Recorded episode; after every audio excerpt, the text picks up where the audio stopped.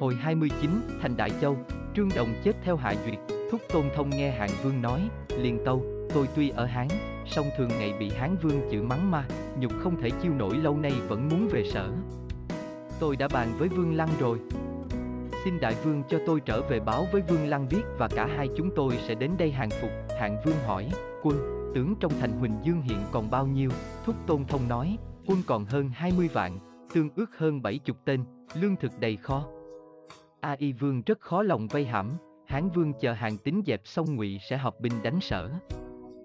Xin Đại Vương khá đề phòng, Hạng Vương hỏi, ngươi trở về Huỳnh Dương, đến bao giờ sẽ cùng Vương Lăng sang đầu hàng? Thúc Tôn Thông đáp, lúc nào có cơ hội chúng tôi sẽ sang ngay, nói xong, Thúc Tôn thông cáo từ trở về thành Huỳnh Dương đem việc mẹ Vương Lăng tự sát kể lại cho Hán Vương nghe. Vương Lăng nghe tin mẹ chết, ngã lăn xuống đất khóc ngất. Các tướng đỡ dậy hồi lâu mới tỉnh, Vương Lăng nghiến răng nói, ta thề với sở không đội chung trời, Thúc Tôn Thông đem những lời nói mình nói với Hạng Vương trong lúc từ biệt kể lễ cho Hán Vương nghe. Trương Lương, Trần Bình đều nói, như thế chắc Hạng Vương sẽ bỏ Huỳnh Dương về giữ Bành Thành. Có điều ông hứa cùng với Vương Lăng ra hàng, e rằng sanh chuyện khác chăng? Bây giờ nên bắt một người tù đem chém, bảo rằng, thúc tôn thông tư thông với sở, rủ cả Vương Lăng hàng sở, chẳng ngờ mưu cơ bị lộ nên bị chém, Hán Vương khen phải, sai người làm theo kế hoạch của Trương Lương, bên kia Hán Vương nghe tôn, thúc tôn thông bị chém, nói với các tướng, thúc tôn thông bị chém, kế ta hỏng rồi thành Huỳnh Dương, lại chưa lấy được, nếu ở đây mãi hàng tính đến đánh Bành Thành thì nguy chi bằng về thủ Bành Thành là hơn. Long Thư nói, Đại Vương muốn về xin rút quân từ từ, kẻo quân Hán hay được đem quân truy kích thì khốn, Hạng Vương khen phải. Ngay đêm đó truyền rút quân một nửa, vài ngày sau mới triệt thoái, quân thám thính dò biết vào tâu với Hán Vương, Hán Vương sai Chu Bột đem một toán quân ra khỏi thành cách 20 dặm đóng đồn canh giữ, Hạng Vương về đến Bành Thành, Phạm Tăng hay tin ra đón tiếp, Hạng Vương thuật lại việc thúc tôn thông phản Hán bị chết, Phạm Tăng vỗ tay xuống bàn nói, Đại Vương lầm rồi. Thúc tôn thông là mưu sĩ của Hán, theo phò Hán đã lâu. Khi nào lại có ý hàng sở? Đó chẳng qua thấy đại vương vây Huỳnh Dương lâu ngày mà hàng tính chưa về nên lập kế gạt đại vương giải vây về Bành Thành còn chuyện thúc tôn thông bị chém tôi chắc là chuyện bịa, hạng vương như tỉnh ngộ, trợn mắt hét, ứ a thất phu ấy lại dám dùng lời dối gạt ta sao? Thế thì ta phải kéo đại binh trở lại Huỳnh Dương mới được, Phạm Tăng nói, Huỳnh Dương phải nhất chiến nhất thắng đại vua NG trì hoãn lâu ngày, nay kéo binh trở lại e hàng tính về kịp, trong đánh ra ngoài đánh vô thì bất lợi. Xin cứ tạm nghi quân rồi sẽ liệu. Hạng Vương theo lời cho quan sĩ yên nghỉ, quả thật, giữa lúc đó hàng tính bắt được ngụy báo lại về Huỳnh Dương, Hán Vương mừng rỡ hỏi, nguyên soái dẹp ngụy xong rồi, giờ có nên động binh chăng? Hàng tính tâu, hạ duyệt, Trương Đồng ở Đại Châu vẫn chưa quy quản. Tôi muốn trước tiên đánh lấy Đại Châu, rồi thuận đường phá Luân Triệu, Yên, Tề để củng cố lực lượng ta, đồng thời chặt vây cánh của địch, sau sẽ đánh sở mới dễ thắng. Hán Vương nhận lời chuyện dẫn Ngụy Báo và Gia Quyến vào xem mặt, khi thấy hai vợ Ngụy Báo là Bạc Thị và Quản Thị đều có nhan sắc. Hán Vương thích lắm, lưu cả trong cung rồi hỏi Ngụy Báo, nhà ngươi phản phúc nay đã bị bắt, ý nghĩ thế nào? Ngụy Báo đáp, chết là hết. Giữa lúc đó có tiếng khóc thét lên, đó là tiếng khóc của mẹ Ngụy Báo, một bà lão đã hơn 80 tuổi, bà lão nói, Ngụy Báo vì ngu dại mà phạm pháp tội đáng chết. Nhưng tôi xin được chỉ có mình nó nối dòng Tây Ngụy, xin đại vương niệm tình tha cho chết để khỏi tuyệt tự. Đó là ân đức của đại vương, Hán vương thở dài than, ứa a con trai lưng dài vai rộng như thế mà ý chí của một bà già. Thôi cũng vì tình bà lão tha cho hắn khỏi chết, liền truyền lệnh cách hết chức tước của ngụy báo sai người giải về bình dương cho cùng ở với chu thúc rồi đó xuống chiếu sai hàng tín độ binh sang đại châu một mặt giữ vương lăng làm đại tướng giao cho tiêu hà trấn thủ quan trung hầu hạ thái tử cai trị nhân dân lập ra tôn miếu xã tắc mọi việc đều tùy nghi định liệu tiêu hà vân lệnh sớm hôm gắng sức làm việc nào việc tra xét số bộ nào việc vận tải lương thực đâu đó hẳn hòi quân mã hàng tính xuất phát kẹo thẳng đến Đại Châu Hà trại cách thành 30 dặm, quân thám thính Đại Châu hay tin lập tức chạy về báo với Hạ Duyệt. Hạ Duyệt bàn với Trương Đồng, hàng tính ỷ tại đem quân đến đây xâm chiếm, ta thấy lúc địch quân đường xa mới đến đánh ngay một trận là tất thắng, Trương Đồng khen phải, cùng với Hạ Duyệt liền điểm quân kéo thẳng đến trại hàng tín. trời trưa nóng nực bày trận xong, Hạ Duyệt sai gọi tướng Hán ra nói chuyện, tướng Hán là Tào Tham được tin vội phóng ngựa ra trước trận, đem một đoàn quân lão nhược, quân kiền nhiên ngửa, hàng ngũ lộn xộn. Hà Duyệt thấy thế cười lớn gọi Tào Tham nói, người ta. Đồn hàng tín dụng binh rất giỏi, này trước mặt ta. Ta mới thấy đó là lời hư truyền, dứt lời chỉ vào mặt Tào Tham hét, thằng luồn khố đâu, sao không ra đây chịu chết.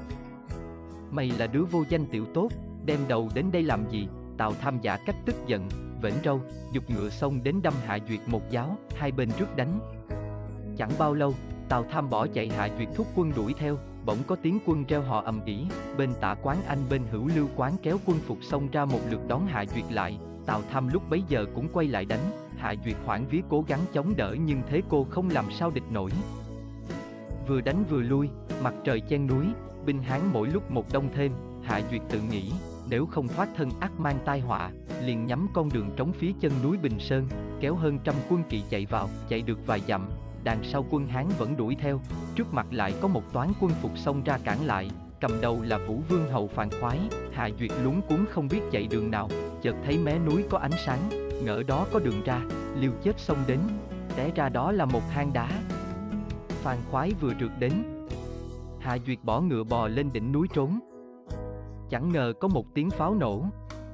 Hàng tín dẫn một toán quân hiện đến bắt sống Hạ Duyệt đem về trại, bấy giờ trống đã điểm canh hai, Trương Đồng ở trong thành không thấy Hạ Duyệt về, biết Hạ Duyệt lâm nguy, toàn đem binh cứu ứng, thì quân thua trận đã chạy về báo. Trương Đồng lập tức dẫn quân vào thành, đóng chặt bốn cửa cố thủ, không dám tính chuyện ứng cứu nữa. Hàng tín bắt được Hạ Duyệt đem về đại doanh hỏi, Hán Vương đứt dây, nghĩa trọng, sao chúng bay không chịu hàng phục? Hạ Duyệt trận mắt hét, ta muốn tranh ngôi. Thiên hạ, lập chí phục chư hầu, nay việc làm không xong đành chịu chết, có đâu lại hàng phục kẻ nào, hàng tính giận dữ nói, đền đã khuya rồi, chém ngươi cũng không làm hiệu lệnh trong quân được. Ta tạm giam ngươi, đợi bắt được Trương Đồng sẽ cùng chém một thể, hôm sau, hàng tính đem quân đến chân thành, Trương Đồng giữ chặt cửa thành không chịu xuất quân, hàng tính sai trói Hạ Duyệt triệu đến cho xem, và khuyên trong thành ra hàng, Trương Đồng trông thấy Hạ Duyệt, khóc lớn nói, trong ngày bị bắt tôi thật đau lòng, Hạ Duyệt ngồi trong tù xa, thét lớn, dù chết cũng phải giữ giữ thành trì không nên vì ta mà quy hàng thằng chui khố. Hàng tính nổi giận truyền lôi Hạ Duyệt ra chém, Trương Đồng trông thấy vội kêu lên một tiếng rồi từ trên mặt thành nhảy xuống chết tươi. Phó tướng là Vương Tồn và Mưu Sĩ đang trung thấy hai người đã chết biết không đủ sức thủ thành bèn mở cửa ra hàng. Hàng tính dẫn quân vào thành chiêu an dân chúng, một mặt ủy thác cho Trương Tồn, đang trung giữ thành, một mặt sai người tới Huỳnh Dương báo tin thắng trận, đoạn kiểm binh mã tất cả hơn ba vạn thẳng đường sang đánh triệu, khi tới tỉnh Bình. Hàng tính truyền đóng quân, và gọi Trương Nhĩ đến nói. Nước triệu có hai mưu sĩ là Quảng Vũ Quân và Lý Tả Sa rất có nhiều mưu lạ, chúng ta không nên khinh chiến. Phải sai người dò xét địch tình trước đã. Nếu cứ kéo quân vào ắt bị chặn ngãn đường vận lương, binh cơ nguy hiểm, Trương Nhĩ nói, Trần Dư tuy khéo dùng quân nhưng không biết sông biển, mặc dù Lý Tả Sa là kẻ lắm mưu trước, nhưng Trần Dư cũng không chịu dùng, hàng tính nói, đàn vậy nhưng phải dò xét kỹ càng. Không hiểu địch tình không làm sao thủ thắng được, Trương Nhĩ vâng lời, sai kẻ tâm phúc giả làm khách buôn, lẻn vào thành nước Triệu nghe ngóng, nhờ đó, những lời bàn bạc của Thanh An Quân và Lý Tả Sa đối với Triệu Vương, hàng tính đều rõ cả, một hôm, Triệu Vương đang cùng với Thành An Quân và Trần Dư bàn quốc sự, xảy được tin hàng tính dẫn 30 vạn quân sang đánh. Hiện đóng nơi cửa tỉnh Bình, Triệu Vương lập tức cho đòi Lý Tả Sa vào, để cùng đàm luận, Tả Sa nói với Trần Dư, tôi nghe nói hàng tính từ khi qua sông, bắt Ngụy Vương, giết hạ duyệt thế quân rất mạnh. Quân địch đang hăng mà chúng ta dùng sức đối địch thì không thể nào thắng được. Đường tỉnh Bình rất hiểm, xe đi không thẳng bánh, lính đi không thể sắp hàng, như thế đường vận lương quân Hán rất khó. Túc Hạ hãy cấp cho tôi ba vạn quân, tôi theo đường ra đó chặn đường. Trong này Túc Hạ cứ giữ thành không đánh, tôi tưởng không quá 10 ngày quân Hán sẽ lui tức khắc. Thành An quân nói, đó là cái mưu trí trá. Quân ta vẫn tự xưng là quân nhân nghĩa tại sao lại dùng cái mưu trí trá ấy? vả lại, quân hạng tính tuy nói là mấy chục vạn nhưng từ xa mới đến, người ngựa mỏi mệt. Ta lấy sức thủ thắng mới làm cho chư hầu nể oai, thành an quân nhất định không nghe lời tả xa. Bọn thám thính hay tin ấy về báo với hàng tính, hàng tính mừng rỡ, lập tức kéo quân sang đường tỉnh Bình, khi gần đến cửa ai, trời đã nửa đêm, hàng tính chọn hai nghìn quân kia, giao cho mỗi người một lá cờ, bắt phải lẻn ra sau chân núi lần đến cạnh trại Trần Dư để dò xem trong trại động tĩnh lẽ nào. Và dặn, sáng mai, khi giao chiến với quân triệu ta giả vờ thua bỏ chạy, quân triệu tất bỏ thành xu quân đuổi theo. Các ngươi thừa cơ đột nhập vào thành triệu cắm cờ hán lên, tức khắc quân triệu phải loạn, các tướng vân lệnh, sắp đặt theo hiệu lệnh của hàng tín, trời gần sáng, hàng tín gọi trưng nhĩ, tào tham, phàn khoái đến bảo, ngày này đánh triệu không cần dùng cơm sớm, nên truyền ba quân tạm ăn lót lòng, chừng nào phá quân triệu xong sẽ dùng bữa cũng chẳng muộn, các tướng ngơ ngác nghĩ thầm, nước triệu quân tướng hùng mạnh lẽ nào lại phá gấp được như vậy. Tuy nhiên, không ai dám cãi lời, hàng tín liền dàn quân quay lưng về phía sông, chờ địch quân, quân triệu thấy thế cười sặc sụa, bảo thầm, có tướng nào lại dùng binh nguy hiểm như vậy, hàng tín quả là kẻ hư danh, trời đã sáng rõ. Hàng tín kéo cờ trống làm hiệu. Trong thành, quân triệu cũng khai thành ồ ạt kéo ra, hàng tín và trương nhĩ đốc quân đánh được một lúc liền giả thua bỏ chạy về mé sông, quân Hán dồn về một góc, quân triệu thấy vây reo lên tờ mở. Rồi tiếng chiên, tiếng trống dục vang tai, quân triệu ùa tới đánh rất ngặt, bấy giờ các tướng Hán như phàn khoái. Tào Tham thấy thế nguy không biết làm cách nào, đành xu quân lại liều chết đánh với quân triệu, trong cái thế túng cùng ấy, quân Hán liều mạng chết đánh quá hăng, quân triệu sợ hãi không dám đến gần, giữa lúc đó hai nghìn quân kỵ của hàng thương mại đã bố trí trong đêm tối, lẻn vào trại quân triệu cắm toàn cờ Hán, quân triệu đang đánh với quân Hán nhìn lại thấy doanh trại mình đều có địch kỳ, ngỡ là quân Hán đã phá được triệu, mạnh ai nấy bỏ chạy. Trần Dư tuốt gương chém chết mấy tên, nhưng cũng không làm sao cản lại nổi, quân Hán thừa thế đuổi đánh quân Triệu một hồi rồi kéo thẳng vào thành bắt sống vua Triệu và chiêu an bá tánh. Các tướng đều hỏi hàng tính, theo binh pháp, bày trận quay lưng về mé sông là việc tối kỵ, sao nguyên soái lại bố trì trận vừa rồi như thế, hàng tín nói, dùng thủy bối cũng là theo binh pháp. Binh pháp có nói, tư A vào chỗ chết thì mới sống, đặt vào chỗ mất thì mới còn. Trong cái nguy hiểm, ai không dốc lòng bảo vệ mạng sống của mình, các tướng đều phục thầm. Rồi đó hàng tín sai đi tìm bắt các tướng triệu, các tướng dẫn quân tổ ra khắp nơi bắt được Lý Tả Sa dẫn về, còn thành an quân thì đã chết trong đám loạn quân rồi, hàng tín trông thấy Lý Tả Sa mừng rỡ. Vội bước đến mở trói, mời ngồi, và hỏi, bây giờ tôi muốn sang Bắc đánh nước Yên, sang sông đánh nước Tề, phải làm cách nào mới thành công, Lý Tả Sa nói, kẻ đại phu nước đã mất thì không thể bạn đến việc giữ nước, viên tướng đã bị thua không thể nào nói mạnh, hàng tín nói, bá lý hề ở nước ngu mà nước ngu mất, sang nước tần, nước tần dựng lên nghiệp bá. Có phải là ông ta người ở nước ngu mà không ở nước tần đâu?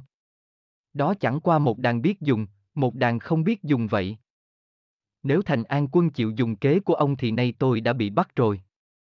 Có đâu ngồi hầu chuyện với ông được, tiếp đó hàng tín lại dùng lời tân bốc Lý Tả Sa, coi Lý Tả Sa như bậc thầy vậy, Lý Tả Sa nói, tôi nghe nói kẻ không nghĩ một nghìn điều ắt nghĩ một điều lầm, người ngu nghĩ một nghìn điều ắt có một điều phải. Bởi vậy, dẫu lời nói của kẻ ngông cuồng, thánh nhân cũng đem ra mà lựa chọn. Kế của tôi chưa chắc đã dùng được, tuy nhiên tướng quân đã gạn hỏi không lẽ tôi chẳng giải bày. Tướng quân bắt ngụy báo, giết hạ duyệt, cả đến thành an quân là người có mưu lược, chỉ một trận, tướng quân hạ được cửa tỉnh Bình. Phá được 20 vạn quân triệu, khiến cho khắp thiên hạ ai cũng nghe danh. Đó là chỗ sở trường của tưởng quân. Nhưng bây giờ, quân sĩ đang mỏi mệt, nếu kéo binh sang đánh Yên, trong lúc đó nước Yên đang mạnh mẽ, tôi tưởng đó là điểm yếu của tướng quân đó.